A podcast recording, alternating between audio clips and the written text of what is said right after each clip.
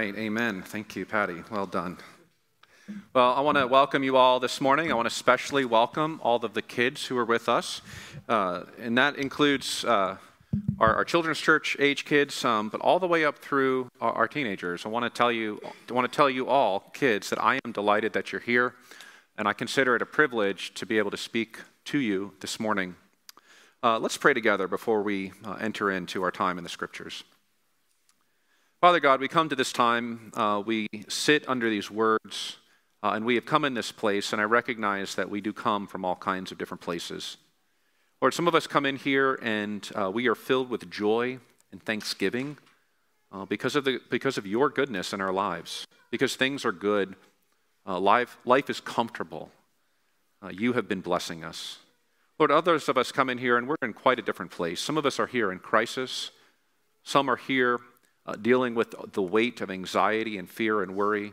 Some are here dealing with very broken bodies and uh, systemic disease that doesn't seem to stop. Lord, I recognize further that some of us are here uh, and we trust in you and we are looking for you to speak to us through these words this morning. But others of us are here and we're not sure if you're real and if you are, if you're good. Uh, and we're not sure if these words will have any benefit to our lives to the things that matter most to us. Father, I pray that whatever place we find ourselves in, whether we are here uh, in joy uh, or in despair, whether we are here uh, coming in faith or dealing with all kinds of doubt, Lord, I pray that you would give us grace to see that in the way that matters the most, that we do all ultimately come the same, with an overwhelming and an unrelenting need to hear from you, to know you, to be changed by you. Would you open our eyes and show us how you are at work in the person of Jesus Christ, in whose name we pray. Amen. Amen. Well, good morning and welcome. Great to be with you. We are in our sermon series that we're calling A Sinner After God's Own Heart, which is concerned primarily with the life of David. And I've been spending a lot of time uh, introducing to you uh, the coming about of David by way of Saul. And today will be my last sermon uh, on the person of Saul. This is this passage, as indicates, uh, really leads right up until the point that he will uh, be no more in the next chapter. This will be my last sermon to you on Saul. And I want to remind you and tell you, for those of you who are here for the first time, uh, and to remind particularly the kids uh, of my mission that I want to accomplish this morning, that I want to contribute to to some degree this morning. Right? And, and if you've been coming for a long time, you've heard me say this a thousand times, but I'll say it again that my goal for you kids, right, my goal for, for, for each and every one of you is that you would leave here more enjoying the Lord, more filled with His Spirit, more delighting in Him, more at ease in Him than when you first came in the room. Right? That's what I want. And I'll, I'll tell you, kids, you know, those of you, I, I know that. Uh, kids, as you are getting older, particularly, I'm, I'm going to talk a lot to the teens here this morning, the middle school kids, the tweens, right? I know, well, I want to be honest with you, I know that you guys are skeptical of what I have to say to some degree, right? And I'll, you know, some of you adults are skeptical as well. Right? And you're asking the question is God real and is he worth my time? Right? And I want to tell you that you know, my goal in our passage this morning is to attempt to persuade you that the answer to both of those questions is yes. Right? And so you might be here though and you might say, "Well, you know, Pastor Darren, I I don't feel like coming to church has resulted in an increase of joy in me. I don't feel like it's done that." Right? I don't feel like it's doing that. And that's a, I, I appreciate if you're in that place this morning. I have been in that place myself, right? Uh, I appreciate if you're in that place. And the question that I'm asking, that this passage is asking, is what is, what is one thing that will result in a decrease of joy, right? What is, what is the opposite of my mission? What, what will result in a decrease of joy, right, that might be happening in your life, and how might, me, how might we seek to address it? And the thing that uh, this passage is really, I think, predominantly concerned with uh, in answer to that question, the thing that will result in a decrease of joy, the, the reason that you might be disinterested this morning sitting there, right? The reason might be is that you have only experienced the silence of God, right? The silence of God. And kids, this is actually our first drawing. What I want you to do is draw a picture of yourself with your hand over your nose. Okay? Just do that. Just draw a picture of yourself with your because Right? If I try to preach this way, it's not going to work very well. Right? If I try to preach this way, it's not going to work. Who wants me to preach this way the rest of the sermon? Right? 50,000 and I'll do it. Oh, no, just kidding. not for sale. Um, so, yeah, if one reason, I'll tell you, kids, adults, right? All y'all, one reason that you might be disinterested this morning is that you've not experienced the voice of God. I was talking to someone recently who was actually would describe themselves as precisely being in this place. And they would say, you know, God is irrelevant to me, right? I, I don't, I to be honest with you, like I just don't feel like God is relevant to me at all. And then crisis smacks into their life like a Mack truck. So the person then s- says, Well, you know, I've started to pray. And I said, Okay, well, tell me about that. And the person says, Well, I basically have been yelling at God for messing with my life. Right? And so, you know, I said, What do you think? What do you think Pastor said to that? Right? I said, That is great. I'm so happy. I have been praying that you would start praying for a long time. And here you are. This is great. I said, maybe you'll take the next step. What's the next step? So, and again, if you're here and you're saying, you know what, God is irrelevant to me, but then crisis smacks into your life like a Mack truck, right? Your, your little old Darren in a Mack truck just comes and flattens you to the ground, and you say, fine, I will start praying. I'll start telling God how angry I am. What's the next step? Beyond that, right? Next step is to start listening to God. What I challenged this person. I said, you know, okay, so you've started to pray. Awesome. Really happy about that. Next step for you is to start to listen to God, right? Because uh, we, we talk to God in prayer, and then He will respond to us if we have ears to hear. Jesus would say that a lot. So that is really my goal for you this morning, and this is true whether you're here as a Christian or whether you're here as a skeptic, whether you're here, you know, as a small child who's like, man, I really wish I was in children's church, but there's going to be an awesome prize afterwards if I do this thing. Or if you're here and you've been walking as a Christian for 50 years, I want to tell you, right? What I'm what I'm interested in, what I'm after this morning, is for you to experience the words of God, for you not to experience the silence, because it is the silence of God uh, that will rob you of your joy and ultimately uh, lead you to destruction. So that's what I want to kind of walk through this passage. It's really the main theme of this passage. I want to walk through the unraveling of Saul's life to try to make some observations about what happens uh, when a heart becomes so hardened that all that's left in a person's life is the silence of God, right? You know, because God is always at work, He's always speaking, His scriptures always are active and living, sharper than any two edged sword, but there are times when it feels like a deafening silence. Uh, and this passage really indicates that that silence really sourced from the hardness of Saul's heart and the ways that he walked away from the Lord. So I just want to walk through that here briefly with you this morning. So let's get into it together. So here's Saul. Uh, just to catch you up, uh, Saul, uh, as was made reference in this passage, uh, he does not trust in God, he does not obey God.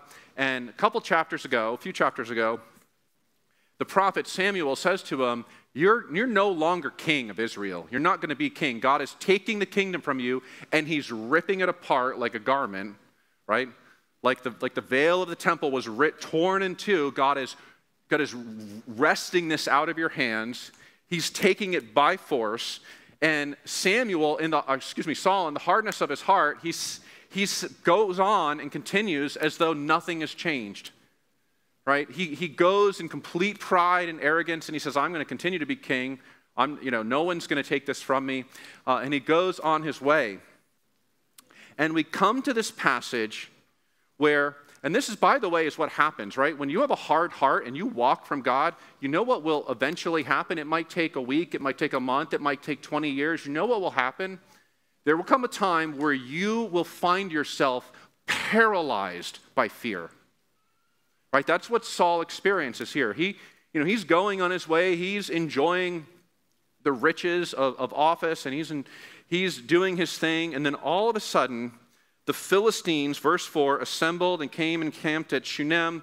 And uh, Saul gathers all Israel. And when he sees the army of the Philistines, what does it say? He was afraid and he trembled greatly.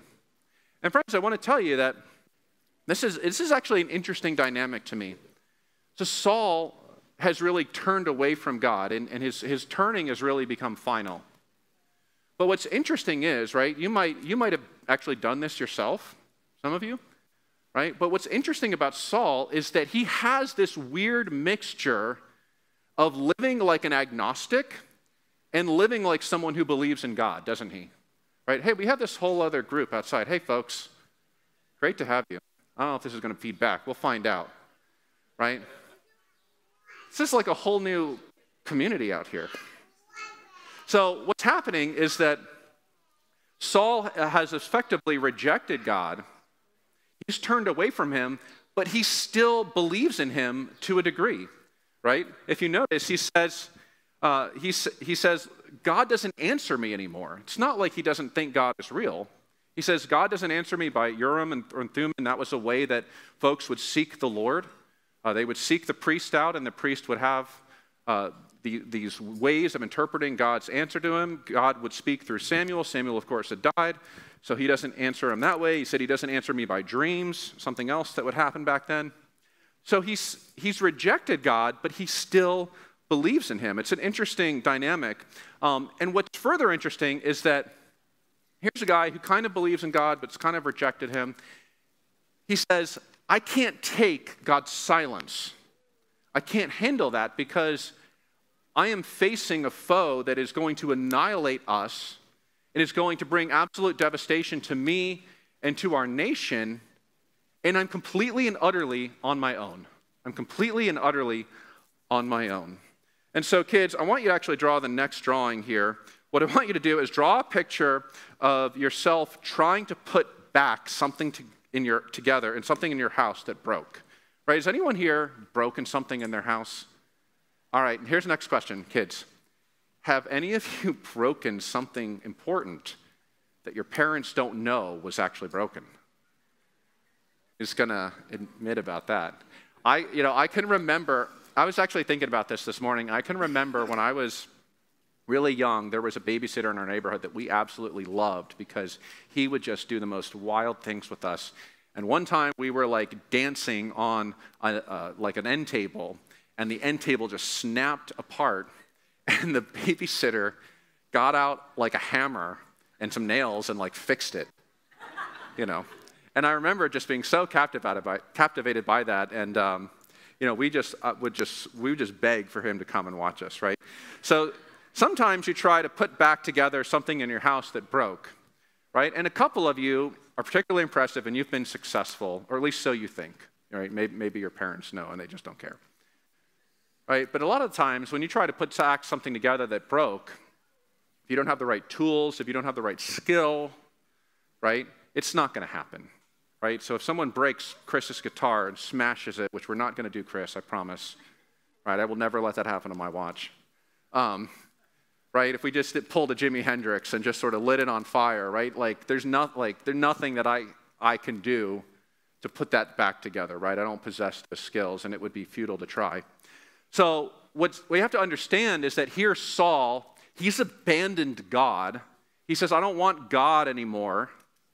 And then, as, as life is, is frequently the case, he comes up against a crisis that is absolutely overwhelming. And what does he try to do? He's like Darren trying to put back together Chris's guitar after it's been lit on fire and smashed on the ground. I was like, look, you know, I'm just gonna I'm gonna put these pieces back together. I'm gonna get out some sandpaper, you know, some glue, and he'll never know the difference, right? It's absolutely ridiculous. So what does Saul do to try to put back together the things that are broken? Well, this is, this is actually something that I, I, found to be really fascinating in the way that this story goes. So here's Saul. He's rejected God, but he still uses the language of God. And God's not answering him. So what does he do? He seeks out what's called a necromancer. Any of the kids ever heard of necromancy? Very, wow, very good. What is necromancy? Do you know? Tell, tell me what it is. Oh, you don't know what it is? You know about it? You know what it is? Go ahead, buddy.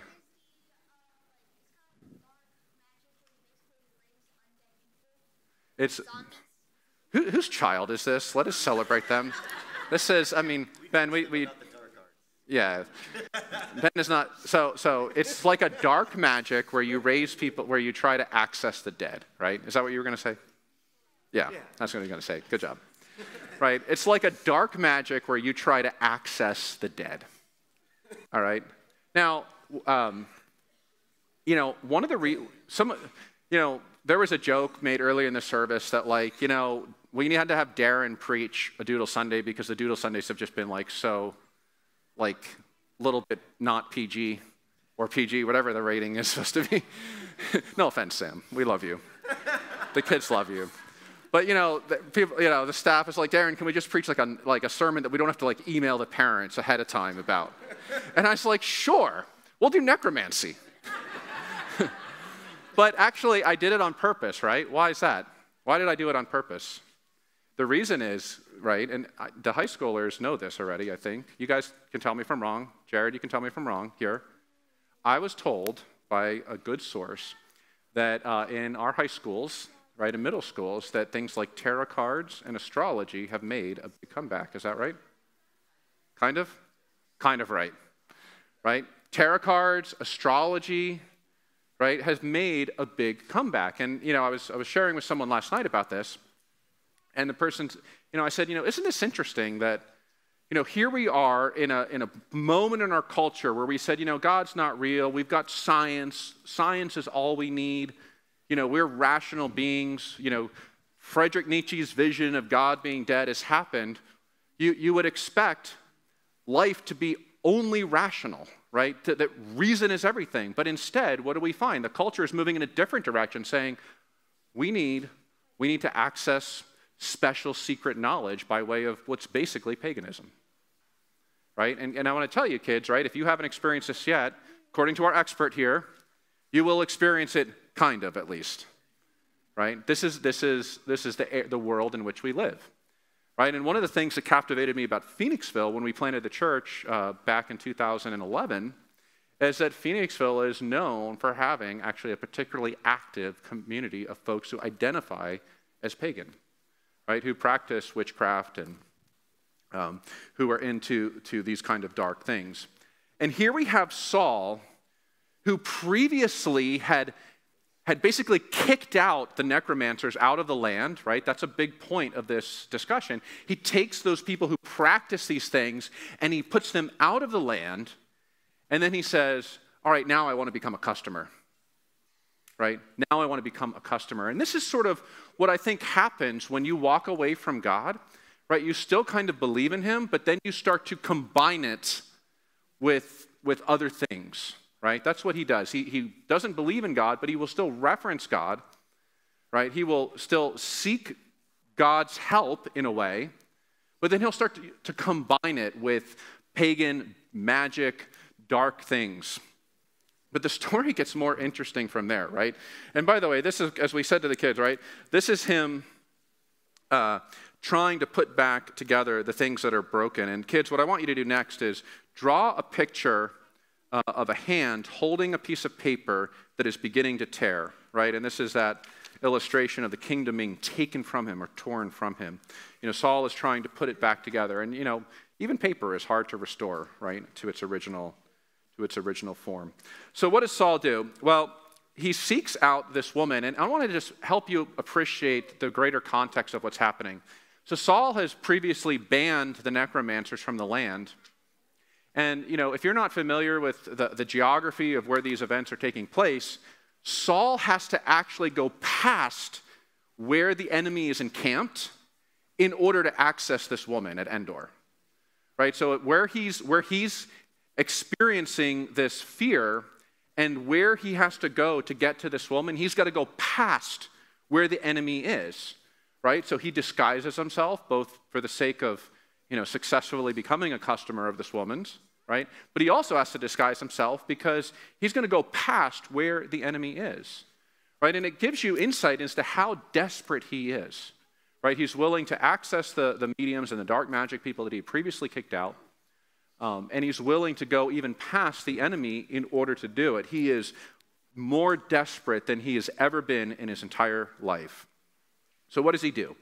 Well, he goes uh, and he seeks to he seeks to basically deceive this woman in order to access her abilities. And this is where, again, I think it's so interesting because the way that the scripture presents this passage is the woman is, is not eager to offer him her services, isn't she? Right? So here she has, you know, these abilities, and he wants to become a customer, and she's been basically uh, made an outlaw of sorts. They've been put out of the land, but they know that there's still this one Endor. So he goes there, and he says, I want to be your customer. And she says, You trying to kill me? I'm not doing that. I don't do that anymore. Do you realize that people that do that, that Saul himself says will be put to death? And, and you, what does Saul respond? If you look at the passage, how does he respond? Right? And again, this is where I think the dynamic of the human soul gets so interesting. How does Saul respond to her concern? Look in the text. What does he say? He says, As the Lord lives, I promise you, you'll be fine. Right? He, he references the holy covenant name of God. If you look in your ESV version, you'll see it's all caps, right? That's the covenant, most sacred name. He calls to witness the name of God to bear, tr- to bear witness to the deception that he's created, that he's seeking in order to access this black magic, dark necromancy, demonic stuff, right?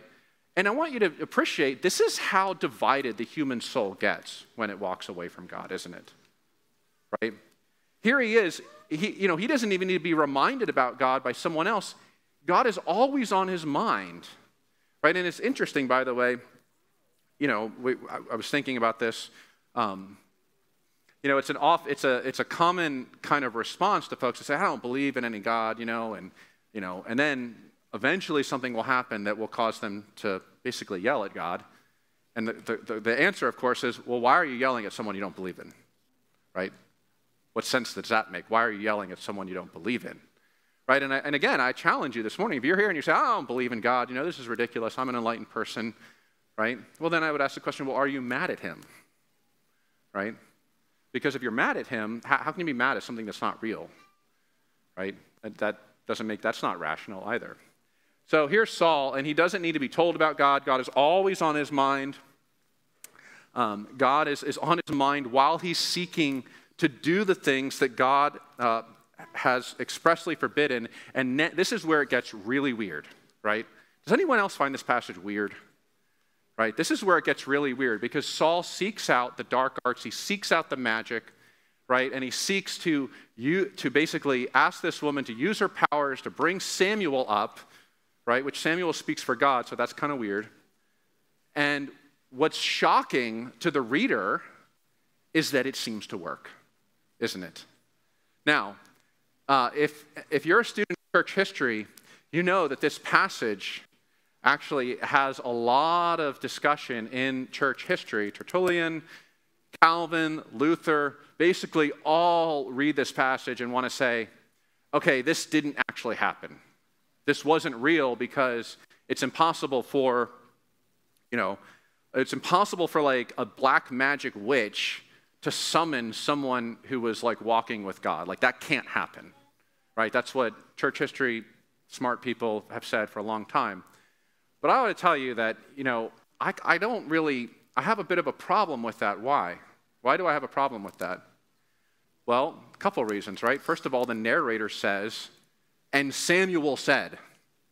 The narrator doesn't say, the person pretending to, Samuel, to be Samuel said. The narrator says, and this is the narrator, inspired of God, says, no, Samuel answered Saul, right? And then Samuel didn't just answer Saul, but he quotes what he himself had previously said to Saul a few chapters back. So what he said was actually accurate. So here's Samuel. Narrator says it is Samuel. And then the things that he has to say are actually authentic. So when I, when I read that, I say, oh, I don't think this was a mirage. I think this was actually Samuel. So this is where actually most, you, you know, don't worry, Darren is not drifting into heresy, I don't think, right? You can tell me if you think I am. Right, Mo, uh, so the modern commentaries, um, you know, one of the commentaries I consulted, he said, look, all of the modern scholars are kind of like seeing this point and are acknowledging that we think this was like an authentic experience. So, how do we explain that? And the explanations that the commentators give is they say, well, basically, the woman practiced this dark magic, which, by the way, I do think has some actual manifestations, but not in being able to summon and you know someone like Samuel. And the woman, if you look in the, the text, she is shocked when Samuel appears. Like she's not expecting that. She's like, all right, sure, I'll, you know, let me process your request. I'll just do my thing. And she's like, holy smokes, right? This man that looks like a god comes up out of the ground and, and is, you know, why are you disturbing me? And she is shocked and she realizes that this is Saul, right? And the, the whole ruse has been foiled. And so the commentators are saying, look, this is real, but it's not real because of her power. It's real because God chose to accomplish it in the midst of this uh, encounter. That, that's basically the explanation for it. But, kids, I do want to tell you, though, I do want to tell you that um, the, the dark magic, astrology, um, tarot cards, seances, I want to tell you that the Bible is, is particularly concerned about them. Right? There's a reason Saul kicked out these people out of the land. And we don't believe that you can access a dead person in this way, but we do believe that you can invite the activity of Satan into your life. And I have seen it happen.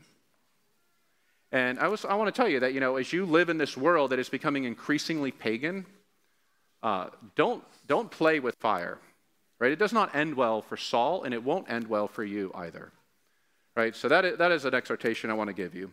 So, okay, so here, where are we? So Saul brings up Samuel and um, desperate to hear what Samuel has to say.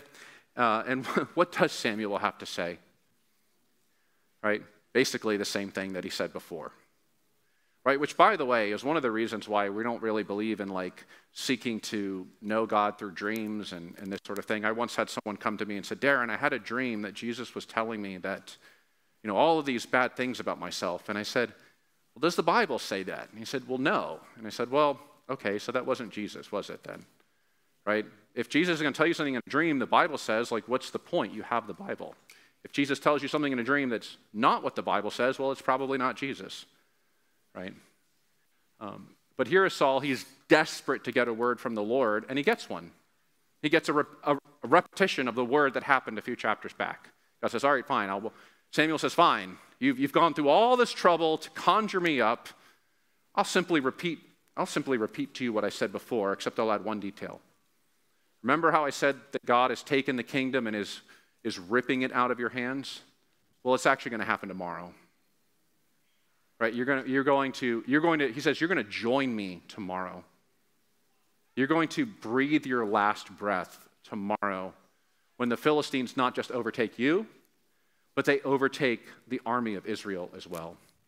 And friends, this is another point that I want to bring to your attention, right?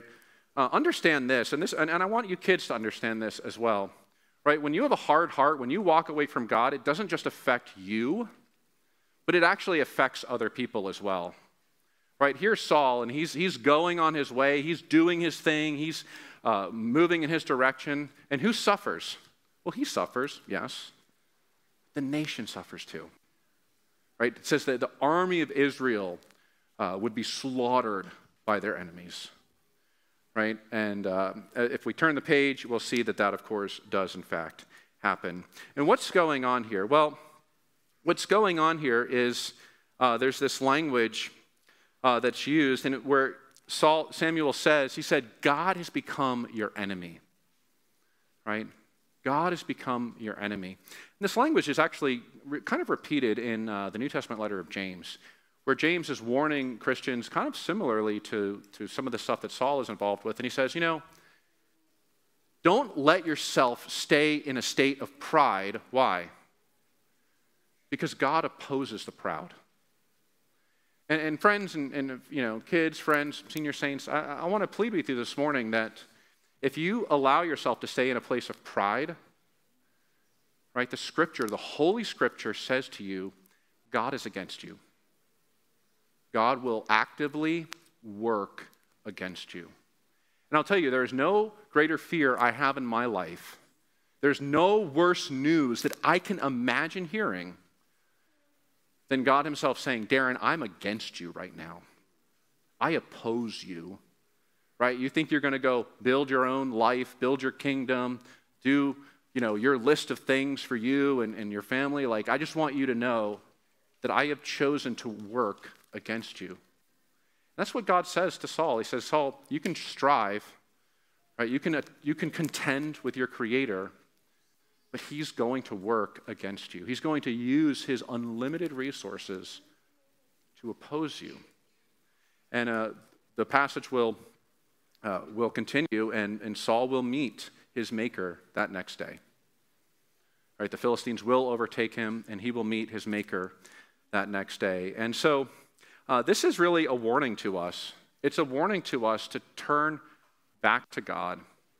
It's a warning to us against the dark arts, against flirting with evil, against acting out of desperation uh, because we've turned away from God and we no longer hear his voice. It's a warning to us to say, Seek the Lord while he may be found.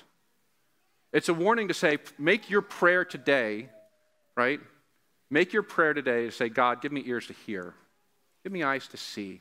Let me not be proud and arrogant. Let me not follow the way of destruction, of pride and arrogance that causes me to end up like this. That is the central warning. Um, and it does have a strange conclusion, though. This is, uh, I don't know if you noticed, it has a strange conclusion. The woman in this story is, is actually, in some ways, you know, she's a practicer of this dark magic, which is very bad, which God was very upset about. But she's actually presented kind of as a compassionate person, isn't she? She doesn't want to do the service for Saul. She's skeptical to do it. She doesn't want to do it. She's concerned. She wants to do what is right. But it's really the, the king of Israel, who was supposed to be the spiritual leader, he persuades her by deception to do it. She does it. She regrets that she does it. Saul hears the worst news of his entire life and it says that he throws himself on the ground. And then this woman, right, who's just heard this news that Saul is going to be dead tomorrow, what does she do? She begs him to eat. Isn't that interesting? And why, and why does this passage include that detail? And friends, I want to help you appreciate this because, uh, you know, she has to really beg him a, a little. Like she's like, no, no, you really need to eat. It's important that you eat. And what's interesting is that, you know, back then, if you were to have a fattened calf, right, that was considered, you know, a sizable possession, right? That was considered like, like a decent amount of wealth in order to have. And so she had one that she slaughters for the sake of Saul and his servants, which is a really generous thing to do, right? That's a, that's a you know, she, keep in mind, by the way, that this woman was unemployed, right? Saul had taken her livelihood, but she had one fattened calf. She slaughters it, and then gives it to Saul. And I, I was really puzzling over this, saying, God, why is this detail here? And uh, it's interesting because one of the commentators pointed out that uh, the verse 22 that says, Now therefore, you also obey your servant. Let me set a morsel of bread before you. Eat, that you may have strength to go on your way. That that language is almost identical, or very similar at least, to the language of John 13:30, right, where Jesus is at the Last Supper.